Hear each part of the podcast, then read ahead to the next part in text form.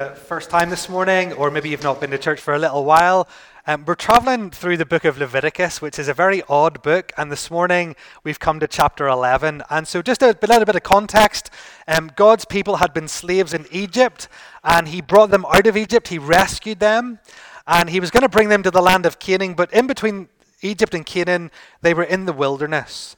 And in the wilderness, he gave them his laws at Sinai, the Ten Commandments and other commandments. He also had the tabernacle set up in the midst of them. Uh, and Leviticus, they began to worship God. We saw the first worship service last week, and there's all of these sacrifices. And now we come to the next part of Leviticus where God begins to give the people some instructions for everyday life. And if you read through chapters 11 through to 15, you will find some of the strangest verses in all of the Bible. So that's a challenge for you. Read those, read those chapters in the coming weeks. Uh, but this morning we're coming to Leviticus chapter 11, uh, which is all of the food laws. And part of me thinks I've maybe bitten off more than I can chew this morning. Excuse the pun. Oh, oh man. Uh, but, but we are going to pray just now and ask the Lord to feed us from His Word and to help us digest what He might want to say to us. So let's pray together. Lord Jesus, you said that man shall not live by bread alone, but by every word that comes from your mouth. So, Lord God, as we come now to receive the food of your word, would you feed us? Would you nourish us? So that we might be refreshed and strengthened and instructed for the week ahead and to live life for you. Speak this, we pray, this morning through your holy word. In Jesus' name. Amen. I wonder, have you heard of any of these diets? I wonder, have you been on any of these diets? The paleo diet? Anyone? The vegan diet? The Dukan diet? the lactose free diet, the gluten free diet, the Atkins diet, the keto diet. I mean, the list of diets goes on and on and on and on and on, doesn't it? There's one called, I think, the California Beach diet. I wouldn't mind trying that one myself. But diets, they're just a part of life. Sometimes diets are self imposed, aren't they? We say, look, we're going to do this for us. We're going to go on this diet for us. And then sometimes diets are imposed by someone else. Sometimes our doctor will tell us, you need to cut this out of your di- you need to cut this out of the diet or you need to eat more of this. Well, here in Leviticus chapter 11, we have a God imposed diet. Now, diets, they have a very simple way of working. There's foods that you're not allowed to eat, there's foods that you are allowed to eat, and then there's the purpose, there's the reason why you're not allowed these things and why you are allowed these things. So, the keto diet, for example, it's high fat, that sounds good. Low carb, not so good, but the keto diet, the purpose of it is to actually help with epilepsy. You've got the Atkins diet, low carbohydrate, high protein, and the purpose is to lose some weight. Diets are very simple. There's the food you're allowed, there's the food you're not allowed, and then there is the reason why you're allowed or not allowed these foods. Now, when it comes to Leviticus chapter 11, I think the first two parts, what you're allowed and what you're not allowed, are pretty easy to work out. If you have a look at chapter 11, you'll see that it's broken up into a number of things. So basically, in the first part, there are the land animals that God's people were allowed to eat and the land animals that they weren't. So if you have a look at the text with me there, you'll see it there. You may eat, verse 3, any animal that has a split hoof completely divided and that chews the cud. So if you have a look at this diagram, it'll give you an idea of what land animals, if you were one of God's people, you were allowed to eat. It had to have split hooves, so the animal had to have hooves that were divided completely into two, and then it also had to chew the cud. Chew the cud? What on earth is chewing the cud? Well, chewing the cud is kind of like regurgitating food. You chew it for a bit, they swallow it, they bring it back up, they chew it some more, swallow it, bring it back up. Sounds a bit gross, but that's basically what chewing the cud was. They were vegetarian animals that chewed the cud. And so God says to his people, listen, when it comes to what you're having for dinner, you know, what type of steak you're thinking of having, make sure that the steak, whatever animal it's from, has a cloven hoof and also chews the cuds. So God's people, if they were, you know, exposed to a zoo, they could have antelope and they could have cows and they could have deer and they could have elks and they could have gazelles and they could have goats and they could have moose and they could have sheep. I mean, there were a lot of animals they could have. But if an animal didn't have divided hooves, or an animal didn't chew the cud, then they couldn't have it. No badgers for dinner, unfortunately. No bears, no camels, no cats. I don't like cats, but I definitely wouldn't want to eat one. No dogs, no donkeys, no elephants, no gorillas, no horses, no kangaroos, no llamas, no mice, no rats, no monkeys, no pigs. I would struggle with that one. No pigs, no bacon, no sausages. But they were given this instruction, okay? You're allowed to eat the animals that have the cloven hooves and chew the cud, but anything that doesn't have either of these or both of these, then you cannot eat. And then he goes on in the next part in verse 9 and he talks about the animals that are in the water, the fish and the things in there. And again, he makes it very simple. Okay, folks, if it has scales and fins, you can eat it. If it doesn't have scales and fins, if it doesn't have both of those, though, then you can't. The good news is we can have cod you can go down to the Bethany and get your fish and chips. It's all good. It's all safe if you're one of the people in Leviticus. You can have mackerel in the summer when I catch them for you. You can eat your mackerel. You can have anchovies on your pizza. You can have halibut and herring and perch and pollock and salmon and sardines and trout and tuna and all those good fish. But I'm afraid you can't have crabs or dolphins or eels or lobsters or prawns or seals or sharks or shellfish, not even clams or oysters. You can't have squid and you can't even eat whales. So there you go. And then in verse 13, then he starts to talk about the, the birds in the air that you can and can't eat. And if you have a look there, you, he doesn't give a specific thing, but he lists some. And, and the difference between the birds that you can and you can't eat is that the birds that you couldn't eat were the birds that ate dead carcasses, carrion eating birds. God said you couldn't eat. He said that these were unclean. So the good news, you can have your chicken dinner, you can have your duck and pancakes. You can have your geese and pheasants. You can have your quails and your turkeys. Thankfully, Christmas isn't ruined. But you can't have cranes or crows or eagles or falcons or hawks or kites or magpies, oils, ravens, seagulls, storks, vultures, and the list of these type of birds goes on. God was very clear. He said to his people living in the desert, There are some things that you can eat, they are clean, and there are some things that you cannot eat they are unclean. Now, my guess is that whenever we hear those words clean and unclean, we kind of think of dirty. You know, we think of dirty, don't we? That's what we think. Clean is clean, and, and unclean is dirty. And so we kind of think that God's saying that these animals are dirty in the unclean category, but, but that's not really what God is talking about. You see, if you had a pig, okay, and you took the pig into a jacuzzi with you, and you opened up a, a, bottle of Persil and you put the Persil in the jacuzzi with you and the pig, and you scrubbed the pig everywhere and it was pristine, it would still be unclean. It's not about dirt, it's not about filth.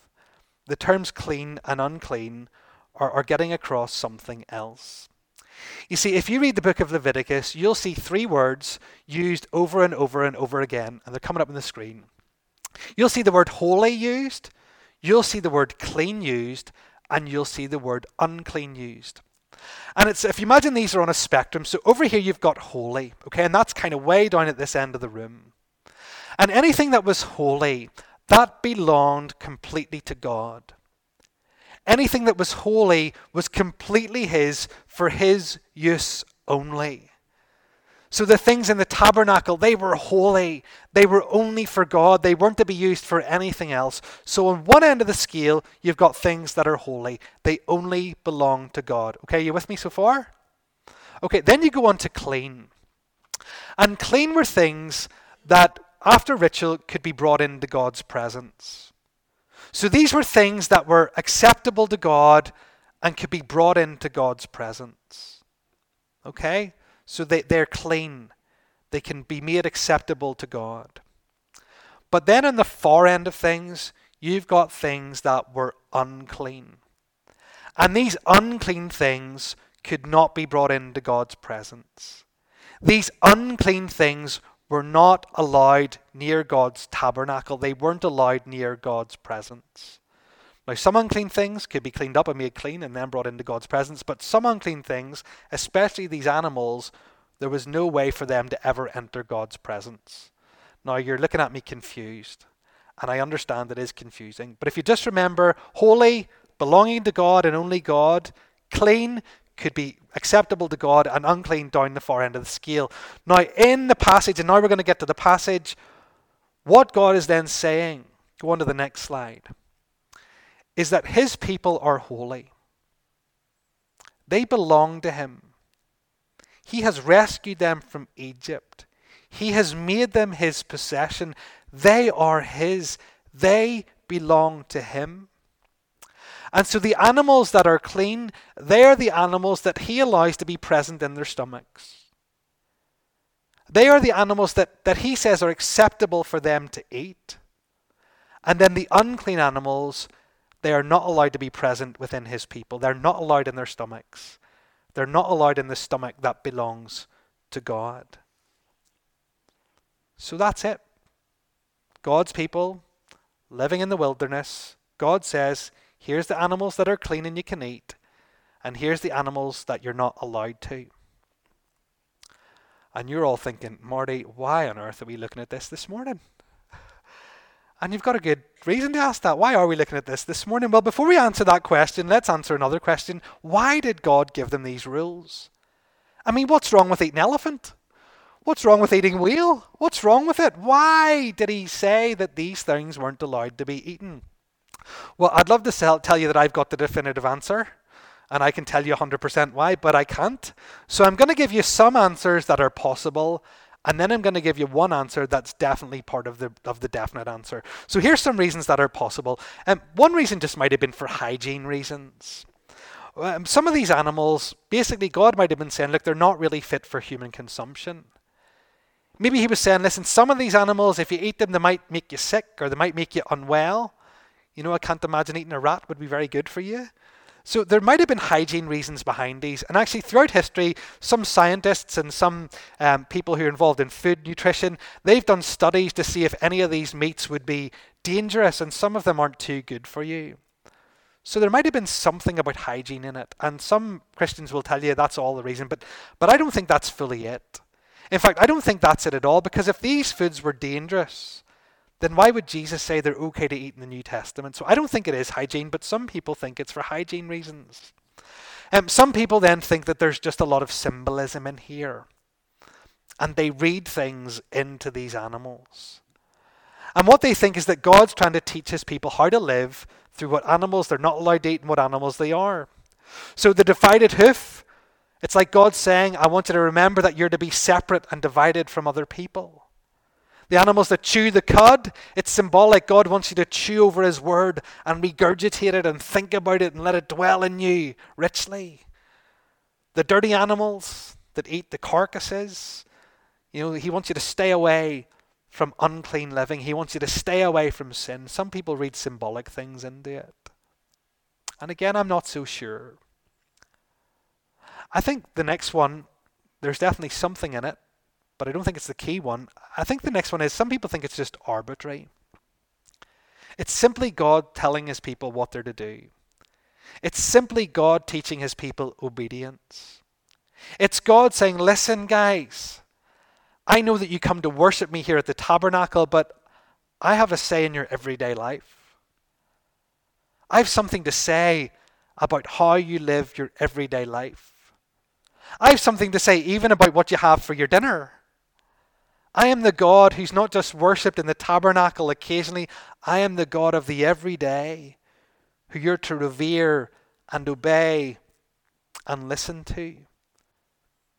Maybe these laws were just arbitrary to remind people that God is a God not just of Sunday, but Monday, Tuesday, Wednesday, Thursday, Friday, and Saturday. Now, maybe it's some of these reasons.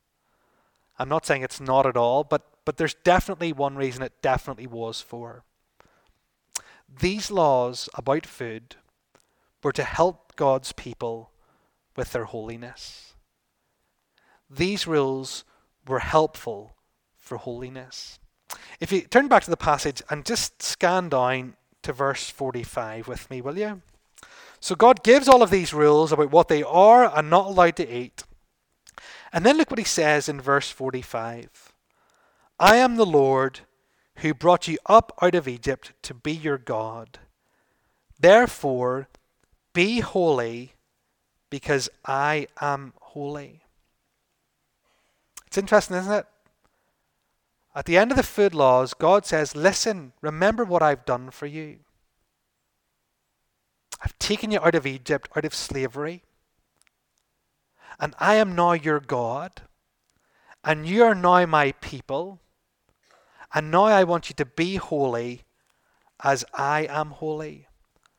I want you to be distinct. I want you to be different. I don't want you to be like the nations around you. I want you to be a distinct and different people. I want you to reflect me and my difference. I want you to reflect my character. I want you to reflect my holiness.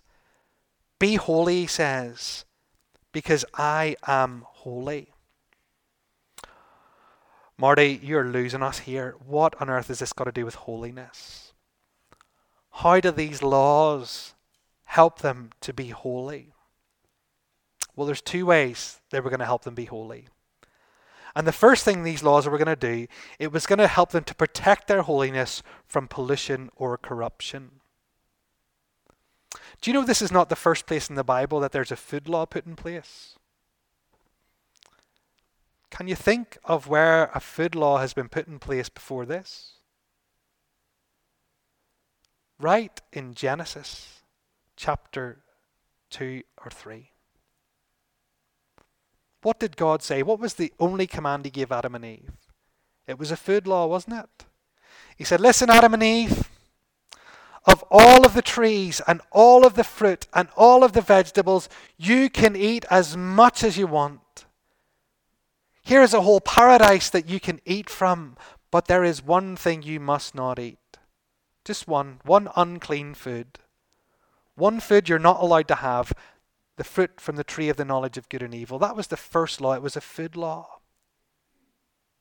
And when they listened to Satan, and when they dined with Satan, if you like, and when they ate the food forbidden, they were polluted and corrupted, and sin came into their life.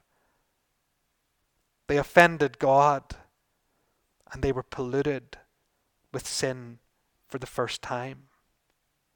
And you see, God's people, they were going to go to the land of Canaan. And in the land of Canaan, there were people who worshipped all sorts of awful gods. There were people there who worshipped a god called Molech, of whom they sacrificed children to. And all of the people who worshipped these other gods, they ate the pig. And they ate all of these types of animals that God says that his people are not to eat. And so, one of the reasons why God gave them these rules is so that they couldn't really socialize with these people they were going to meet. They couldn't go to a Canaanite Moloch worshipping person's house for dinner and sit down and eat with them. If they couldn't eat the food, they couldn't be involved in worshipping these gods and associating with these people. And if they couldn't associate with these people, then they weren't going to be corrupted by their ideas and their thoughts and their attitudes. This was a boundary to protect them. These laws were a boundary to stop them having relationships with these people and being corrupted. So it was a way of protecting them. And then it was also a way of making them distinct. It was a way for them to stand out. It was a way for them to say, listen, in this culture where you all eat camels and you all eat these things, we're different. We're God's people. And we're distinct and we're different and we're going to follow God and trust God. It was a way of being distinct in their holiness. You see that in the life of Daniel, don't you? Daniel, further on in the Bible, he's taken as a, a captive to Babylon, he's in exile. And the king says, Okay, lads, here's your dinner. Here's all the meats of the palace. Daniel says, Hey, I, I can't eat that and defile myself. And he makes a stand and he shows right there and then that he is different. I think these laws were given to protect people's holiness, to stop them being corrupted by the influence of people they might have dinner with in the land they were going to, and I think it was also a way for them to be distinct. But what about us? What have they got to do with us? Um, I love the idea of never having to diet again. I don't know if you ever like that idea. I mean, I like the seafood diet. You seafood and you eat it.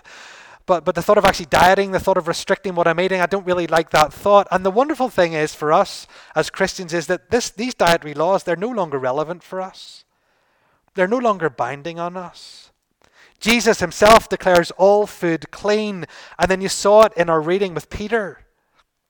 The sheet came down with all these foods on it, and God said, Don't call anything pure that I've made clean.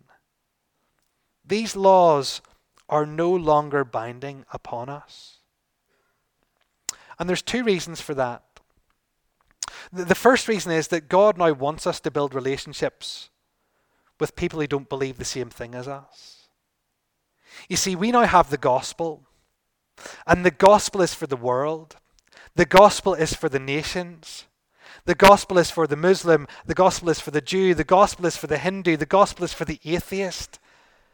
The gospel is for our friends who we work with. The gospel is for our family who are distant from us. The gospel is for everyone. And so these food laws, they don't longer apply to us because God now wants us to go and build relationships with people and give them the gospel. That was the implication of Acts chapter 10, wasn't it? God said, Go to Cornelius. Go into the Gentile's house. Go and sit with him and tell him about me. So these laws, they, they no longer apply because we are to go with the gospel. But the second reason they no longer apply is because we're to be holy and distinct in a different way.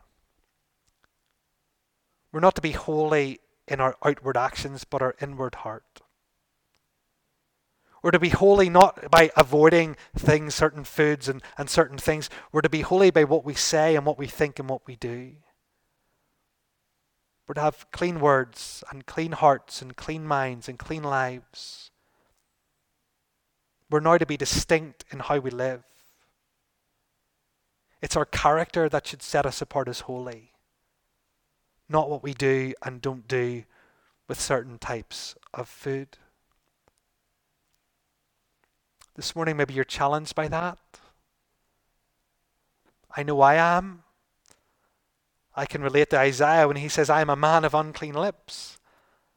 And I dwell amongst the people of unclean lips. I, I, I can relate to feeling not that I'm clean, not that I'm holy, but I'm sinful.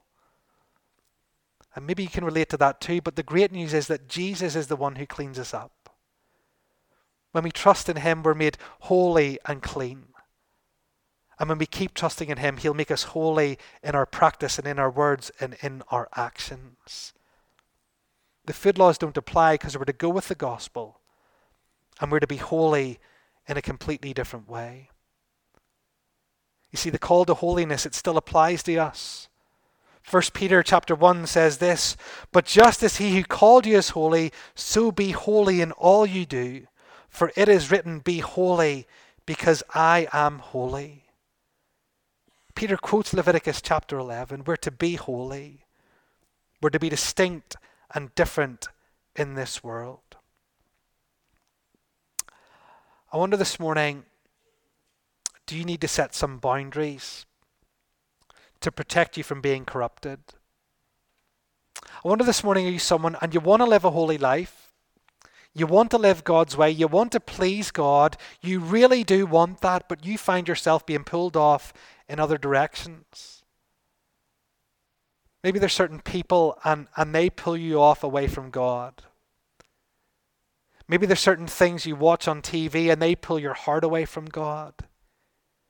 Maybe there's certain music you listen to and it puts ideas in your head which are contrary to the way of God. Maybe this morning you need to put up some boundaries to protect your holiness. This morning, the food laws don't apply, but we're called to be a holy people. And this morning, I want to encourage you to leave here, if nothing else, just remembering verse 45 Be holy, because I am holy. Let's pray together.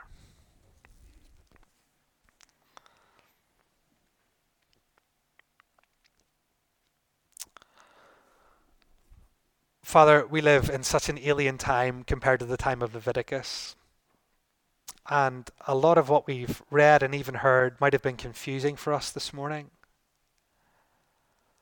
But Lord, what is very clear is that you call us to be a holy people because you are a holy God and we belong to you. Father, I pray for us that those areas of our lives which we know are unclean and not pleasing to you, I pray that through the sanctifying work of your Spirit that you would clean us up.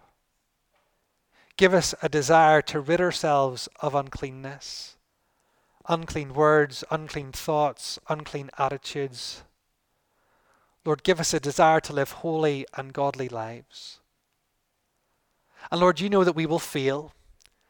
God's people in Leviticus, they lived every day becoming clean and unclean. You know that we will fail every day to live completely clean lives. And so help us delight and trust in Jesus, the one who has made us perfectly holy in your sight, and the one who will work in us to make us holy in our words, thoughts, and deeds. Lord, encourage us this morning. Help us to be holy in the week ahead, distinct and different in the world we live in. In Jesus' name we pray. Amen.